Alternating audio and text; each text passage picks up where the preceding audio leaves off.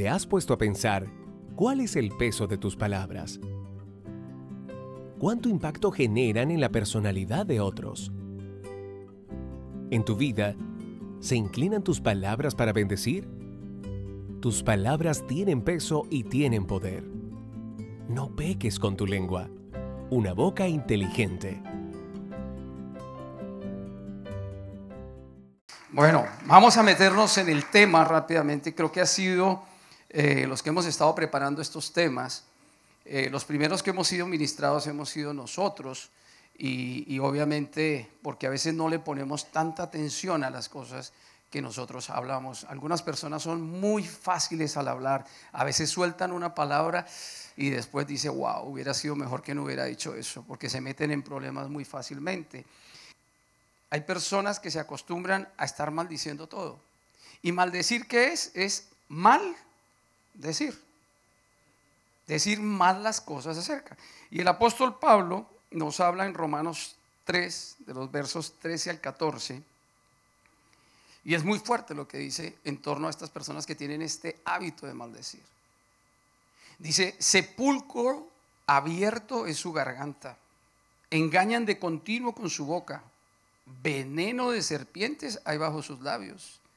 Llena está su boca de maldición y amargura. Pablo realmente nos está describiendo aquí dos tipos de personas que tienen un serio problema. Hay algunas personas que siempre a través de la vida se la pasan maldiciendo todo lo que les está pasando. Maldicen hasta el carro en el que se montan.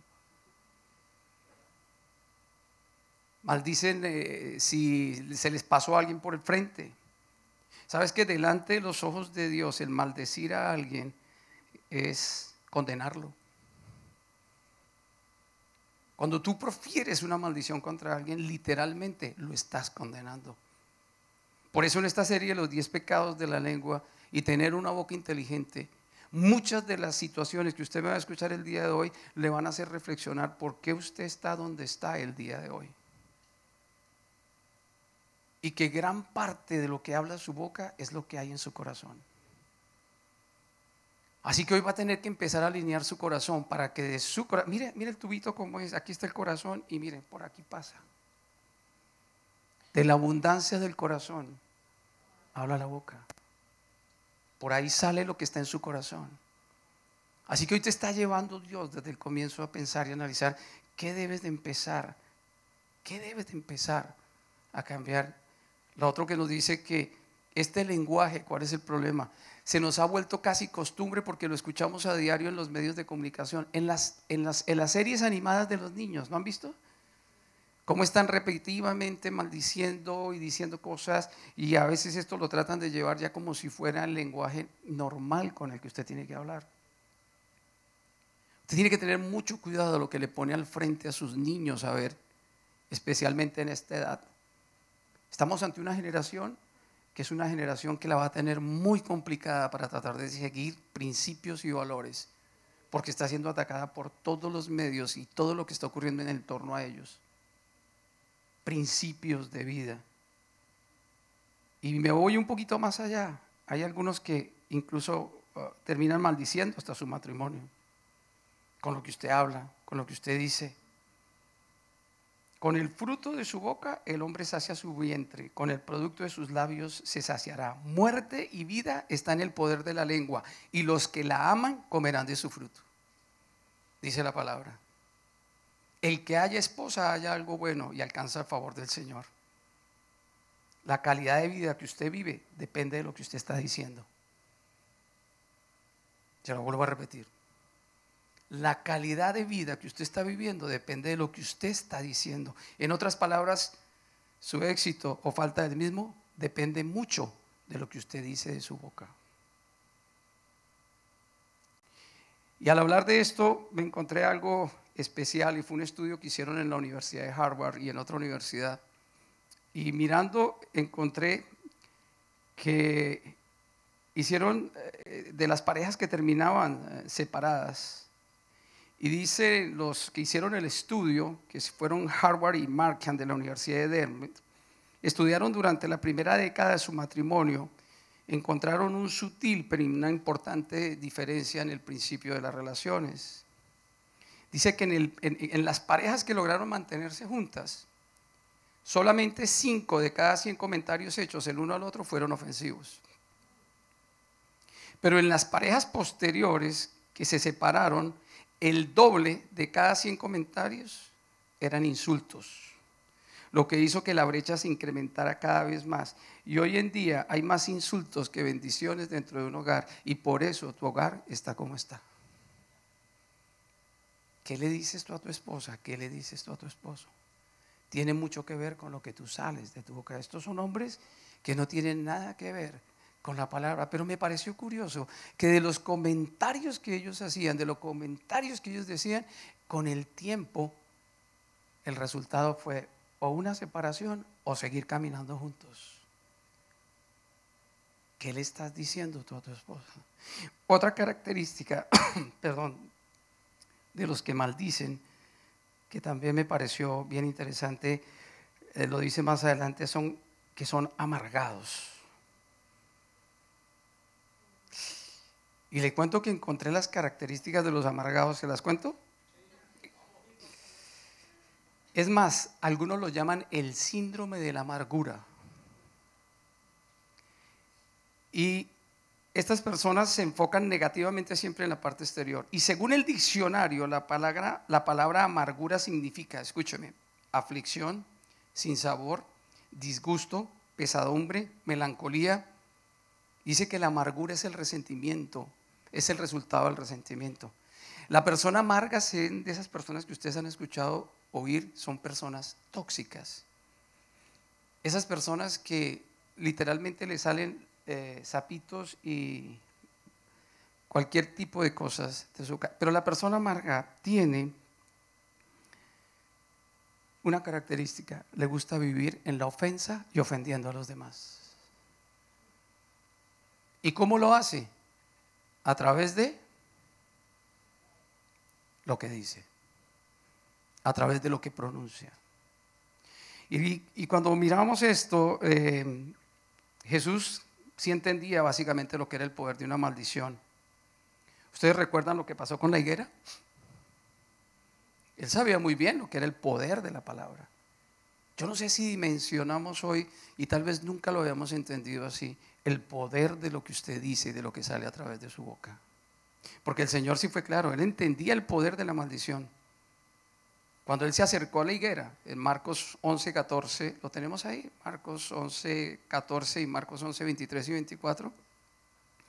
Entonces Jesús dijo a la higuera, nunca, ¿qué dijo? Jesús dijo, o sea, pronunció una palabra, habló. Entonces Jesús dijo a la higuera, nunca jamás coma nadie fruto de ti. Y dice, y lo oyeron sus discípulos. ¿Y qué dice Marcos ahí mismo el 23 y el 24? Porque de cierto os digo que cualquiera que dijere a este monte, quítate y echa en el mar, y no dudar en su corazón, sino que creyere que le será hecho, lo dice. Lo que él diga, le será hecho. Nosotros debemos entender que nosotros también tenemos una palabra de bendición para las personas. Usted puede ver el, monte, ¿cierto? Lo puede ver al frente. Usted puede orar para que ese monte se mueva o no se mueva. Pero muchos de nosotros nos acostumbramos a vivir más por las circunstancias, es lo que van a, van a, a dar el rumbo de nuestra vida. La circunstancia que usted vive, eso depende de la relación que usted tiene con Dios. Lo que usted está viviendo en ese momento, eso determina qué tipo de actitud usted va a tomar en su relación con Dios. Entonces ahí son los que mm, hablan cucarachas de este país, eh, hablan de su trabajo, maldicen su chequera, ya tienen bastantes problemas con la chequera, pero sin embargo la siguen maldiciendo. Tienen bastantes problemas económicos y sin embargo lo siguen maldiciendo. Esto es como el agua y el aceite. No se mezclan. Bendecir y maldecir no se puede mezclar. Esto es igual. Aquellos que hacen esto, dice la palabra, que tendrán más de lo primero que de lo último. Eso quiere decir que usted va a tener más de maldición que de bendición si su palabra está enseñada a estar maldiciendo a otros. Se te va a devolver. Cada vez que usted lanza maldiciones es como una fuente y más cae sobre usted que lo que lanza a quien quisiera que esté maldiciendo. ¿Sabe por qué? Porque la maldición viene del interior y sale por su boca. Usted no puede andar en el lodo y mantenerse limpio.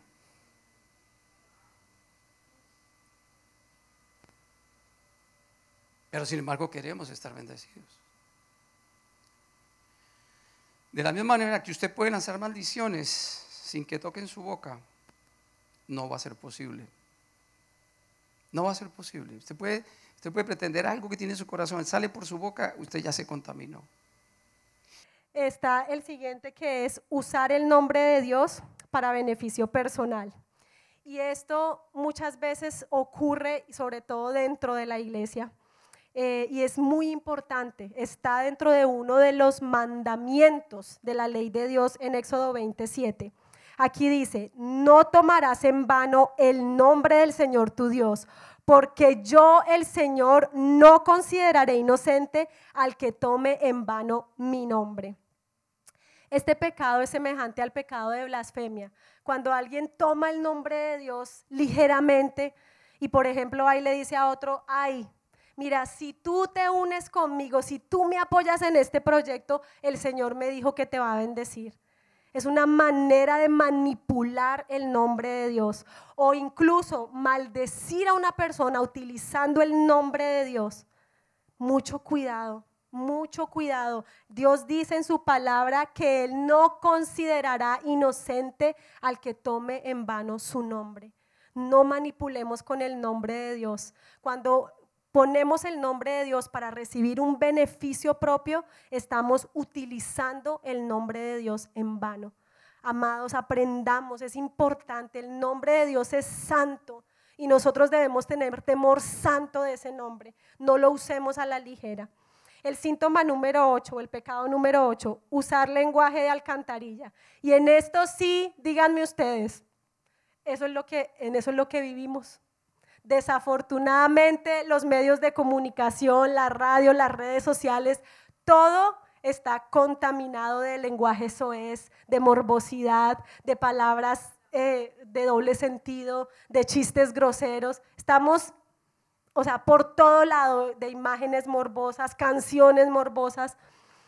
Y miren que, que aquí yo también pensaba, y hace, hace años también, yo hacía parte de esas personas que le gustaba ese tipo de bromas, que le gustaba ese tipo de lenguaje, que me reía con ese tipo de chistes. Yo disfruto mucho estar con alguien que es chistoso. A mí me encanta reírme, yo, o sea, soy tan, disfruto tanto eso que a veces me río de las cosas más simples, porque me gusta, me gusta estar con alguien que tiene buen humor, que es chistoso y yo también me empiezo a reír, pero en una época era ese tipo de cosas.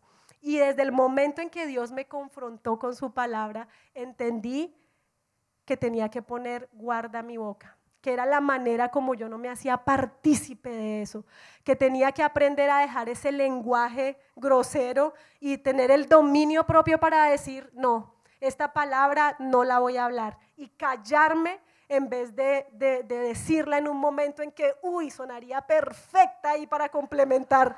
Y no, aprendí que tenía que callar.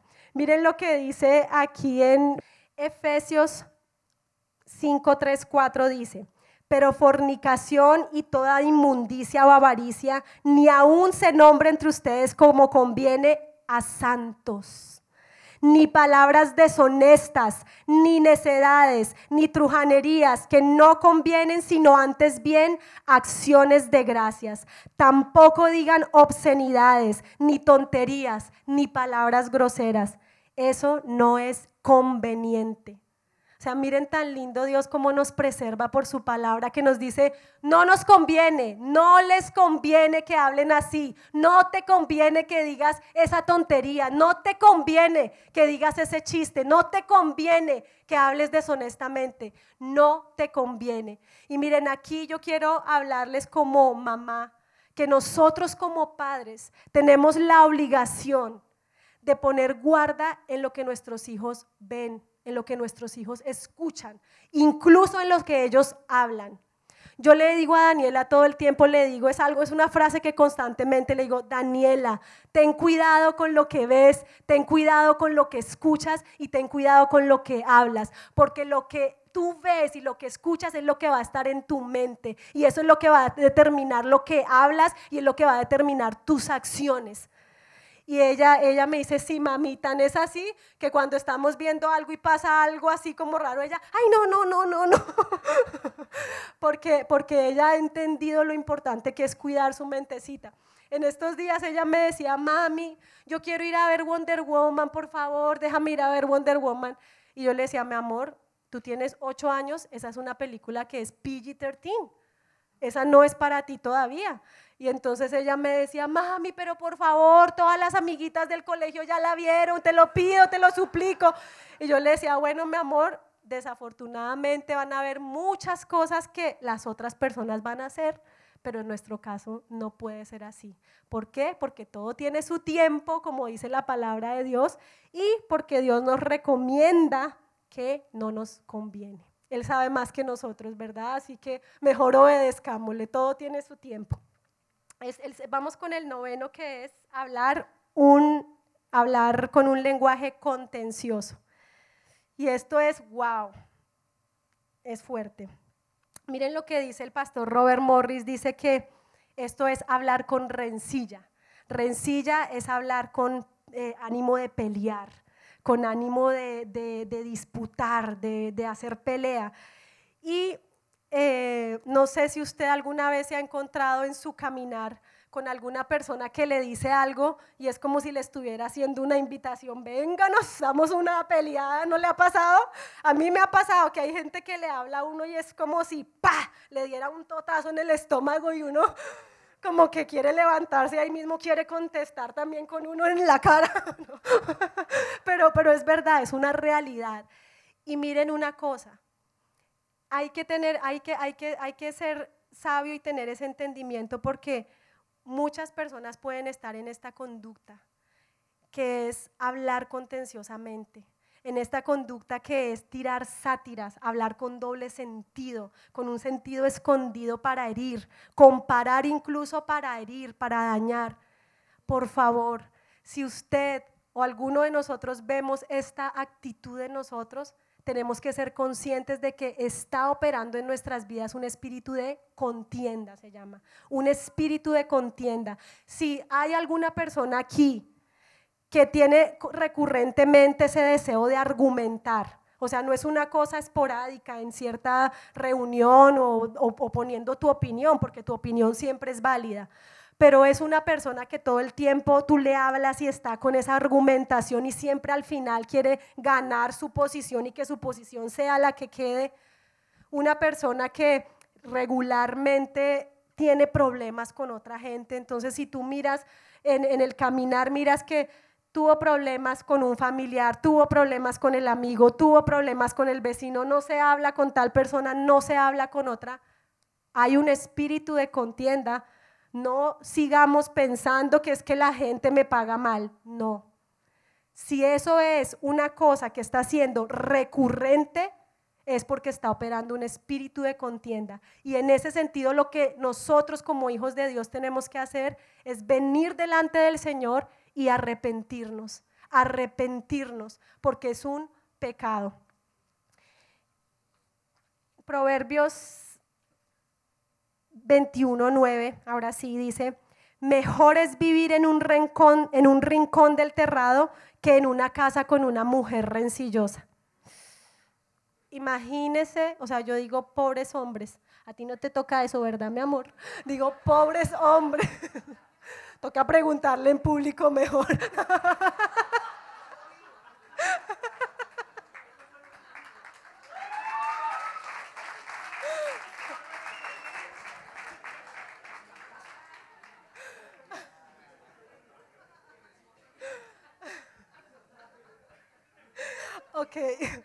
después de que contestó y dijo que no.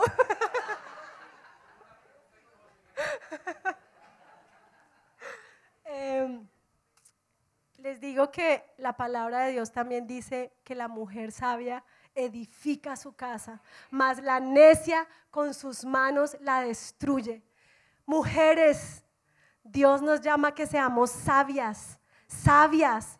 Yo sé que hay situaciones difíciles, pero si sometemos esas situaciones a Dios en oración, Dios nos va a dar el camino por el cual tenemos que ir en esa relación con el esposo. Dios nos va a dar la sabiduría para poder quebrantar de pronto esa situación difícil que puedas estar pasando con tu esposo. Pero no seamos mujeres de contienda, no seamos mujeres como gotera allí rencillosas.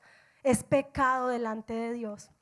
Pero también no crean que los hombres se van a salvar aquí en este punto.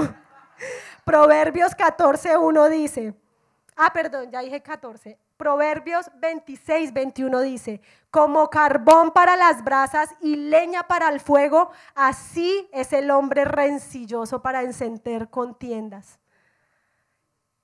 El hombre tiene la capacidad de encender una hoguera así, así, en un minuto, una cosa grande. Hombre, si tú estás armando contiendas en tu casa todo el tiempo, si todo el tiempo estás quejándote, si todo el tiempo estás con tus palabras ofendiendo a tu mujer, con tus palabras ofendiendo a tus hijos, entiende, es pecado delante de Dios. Es pecado delante de Dios. Y esto no es para que digamos, no, ¿y ahora qué hago? Dios me va a rechazar, como les dije al principio. No. Dios quiere que tengamos una vida abundante. Y el pecado, lo que hace el pecado en nuestras vidas, es que trae muerte, muerte emocional, muerte espiritual. Eso es lo que hace el pecado. Muchas de las enfermedades, de las situaciones que personas están viviendo en este momento, tienen como causa es el hablar de nuestra boca, tienen como causa las contiendas, tienen como causa las maldiciones, tienen como causa el hablar mal entendamos que es por nuestro propio beneficio. Así es Dios de lindo que lo hace para nuestro beneficio. Y vamos con el último punto, el décimo pecado que es esparcir pesimismo o incredulidad. Miren, la incredulidad es diabólica. La incredulidad es supremamente peligrosa porque tiene como fin apartarnos de Dios. Apartarnos de Dios. ¿Qué es la incredulidad? Un corazón incrédulo es aquel que no cree en la veracidad de la palabra de Dios, en la veracidad de la palabra de Dios. Es un corazón que no cree que Dios tiene el poder para sanar, para restaurar, para liberar, para cambiar cualquier situación adversa en nuestras vidas. Eso es lo que hace un corazón incrédulo. Miren lo que dice el pastor, me, gusta esa, esa definición del pastor Jimmy Evans. Dice, la negatividad es simplemente el idioma del diablo hablado por aquellos que tienen la perspectiva de él. Cuando somos incrédulos, cuando somos pesimistas, es como si estamos poniéndonos el idioma del diablo en nuestra boca. Miren lo que dice Hebreos 3, 12, 13. Tengan cuidado, hermanos. O sea, miren lo peligroso que es que dicen, tengan cuidado, hermanos. No sea que en alguno de nosotros haya un corazón malo de incredulidad. Miren cómo lo definió un corazón malo de incredulidad. Para apartarse del Dios vivo. Antes, exhórtense los unos a los otros cada día mientras todavía se dice hoy. No sea que alguno de nosotros sea endurecido por el engaño del pecado. Necesitamos pedirle al Señor perdón por nuestro pecado de incredulidad. Miren eh, lo que dice aquí, también lo dice Robert Morris por aquí. En los momentos en que, en que nosotros pensamos en que no hay un mañana mejor, en los momentos en que nosotros creemos, aquí estoy, ya tengo esta edad, ya no hice nada con mi vida, en los momentos en que alguien piensa, uy no, estoy seguro que me va a caer una enfermedad y es una enfermedad grave. En el momento en que alguien está pensando que va a morir de un accidente, que va a morir trágicamente, si alguien está pensando aquí que ni siquiera va a llegar a los 30 años, esas cosas son incredulidad y son pesimismo y es diabólico. Es diabólico. La palabra de Dios nos enseña que nosotros los hijos de Dios vivimos como por fe. Nosotros vivimos por fe. Nosotros los hijos de Dios aprendemos a vivir, ¿saben cómo? Por las promesas de Dios. Nosotros los hijos de Dios no podemos vivir por las circunstancias, porque ¿saben qué?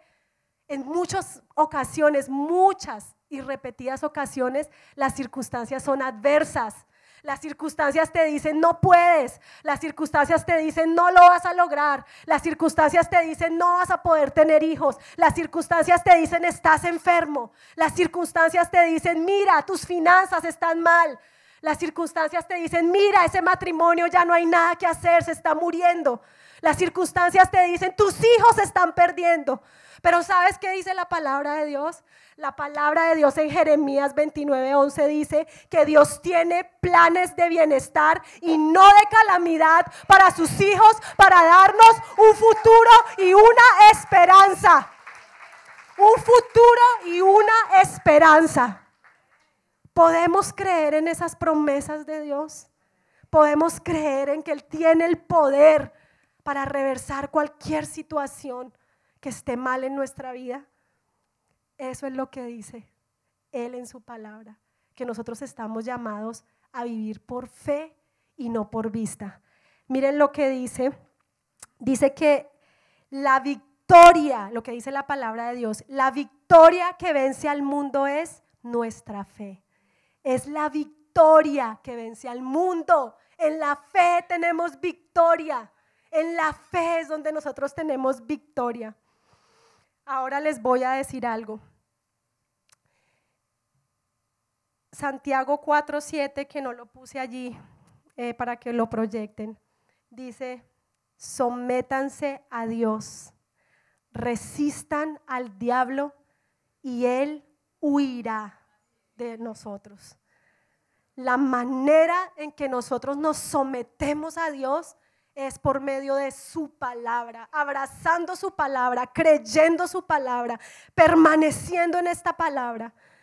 De esa forma, refrenando nuestra lengua, haciendo lo que Dios nos ha mandado hacer, es como el diablo huye. Por más que sientas que el diablo está allí poniéndote presión, mantengámonos firmes en la palabra de Dios. De esa manera, el diablo huirá. Les voy a pedir que nos pongamos de pie en este momento.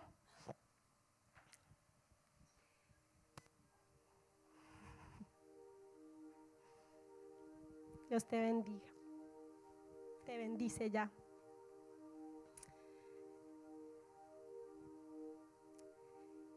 El Salmo 34, 18 dice, cercano está Dios a los quebrantados de corazón y salva, salva a los de espíritu contrito. ¿Saben qué quiere decir contrito? Contrito quiere decir arrepentido. Cercano está el Señor a los quebrantados de corazón y a los de espíritu contrito los salva. Así es que en esta noche quiero invitarlos a que meditemos en estos cinco pecados. Tal vez alguna vez has maldecido a alguien. Tal vez en este mismo instante tienes odio hacia alguien. Tal vez has utilizado el nombre de Dios en vano. Has hablado en contra de tu hermano. O tal vez has hablado con un lenguaje soez, tonterías, chistes groseros y eres partícipe de eso. Y si ese es alguno, ese es el caso de alguno de nosotros, hay una buena noticia y es que podemos venir delante de Dios y arrepentirnos. Así es que en este momento, allí donde estás, te voy a invitar a que medites sobre esto y tú con el Señor, aquí no hay nadie más, ni siquiera me miren a mí, sino tú con el Señor, empieza allí a pedirle perdón. Pídele perdón por aquellas personas que has ofendido, tus seres amados, tu esposa, tu esposo, tus hijos. Tal vez los has ofendido y los has maldecido con tus palabras. Pídele perdón a Dios por esa persona en tu trabajo, la cual ya no resistes, ni siquiera le tienes paciencia y tal vez has proferido cosas en contra de esa persona. Pídele a Dios perdón por ese familiar, tal vez, tal vez sea tu papá, tu mamá, que en algún momento le has hablado mal a causa de todas estas cosas. Es el momento, este es el momento, un, momento oportuno donde venimos delante de Dios a pedir su perdón. Él está allí cerca de los que tienen un corazón contrito y humillado. Pide perdón en este momento porque hay perdón, hay gracia. Y ahora, después de que hemos hecho esto, vamos a perdonar. Porque no solamente es pedir perdón, sino también otorgar el perdón. El perdón va a hacer que tu corazón sea libre. Dios sabe que hay heridas que nada, pareciera como si nada las pudiera sanar. Pero Dios es nuestro sanador. Dios es nuestro sanador. Y en esta mañana Él está aquí para que tú puedas poner delante de ti esa herida, puedas poner delante de ti esa persona que te hiere constantemente o que te hirió en algún momento y puedas liberarla y decirle, yo te perdono, yo te perdono. Libera a esa persona en tu corazón y déjala ir. Porque la palabra de Dios dice que sobre todas las cosas guarda tu corazón, porque de él mana la vida. Si no guardamos el corazón, entonces no perdonamos. Y si no perdonamos, no tenemos vida. Guarda tu corazón, es el mandato de Dios. La manera de guardarlo es perdonando. Así es que oramos. Señor, te damos gracias en esta mañana por lo que estás haciendo en medio de tu iglesia, Señor. Gracias porque tú nos estás santificando, Señor. Gracias porque tú nos estás haciendo una iglesia sin mancha y sin arruga, Señor. Gracias, mi Dios, porque hoy podemos entender el poder, el peso que tienen nuestras palabras para bendición o para maldición. Hoy decidimos, Señor, bendecir a todos los que nos maldicen, bendecir a aquellos que nos han hecho daño. Hoy decidimos, Señor, declarar, mi Dios, que ellos te conocerán, que sus corazones de piedra serán convertidos en corazones de carne. Decidimos declarar sobre ellos que sus vidas serán transformadas por el poder de tu amor, Señor. Bendecimos a aquellos que nos maldicen hoy y los liberamos, Señor, en el nombre poderoso de Jesús. Amén. Si este mensaje ha edificado tu vida, escríbenos a info arroba presenciaviva.com o te invitamos a visitar nuestra página web www.presenciaviva.com. Hasta la próxima.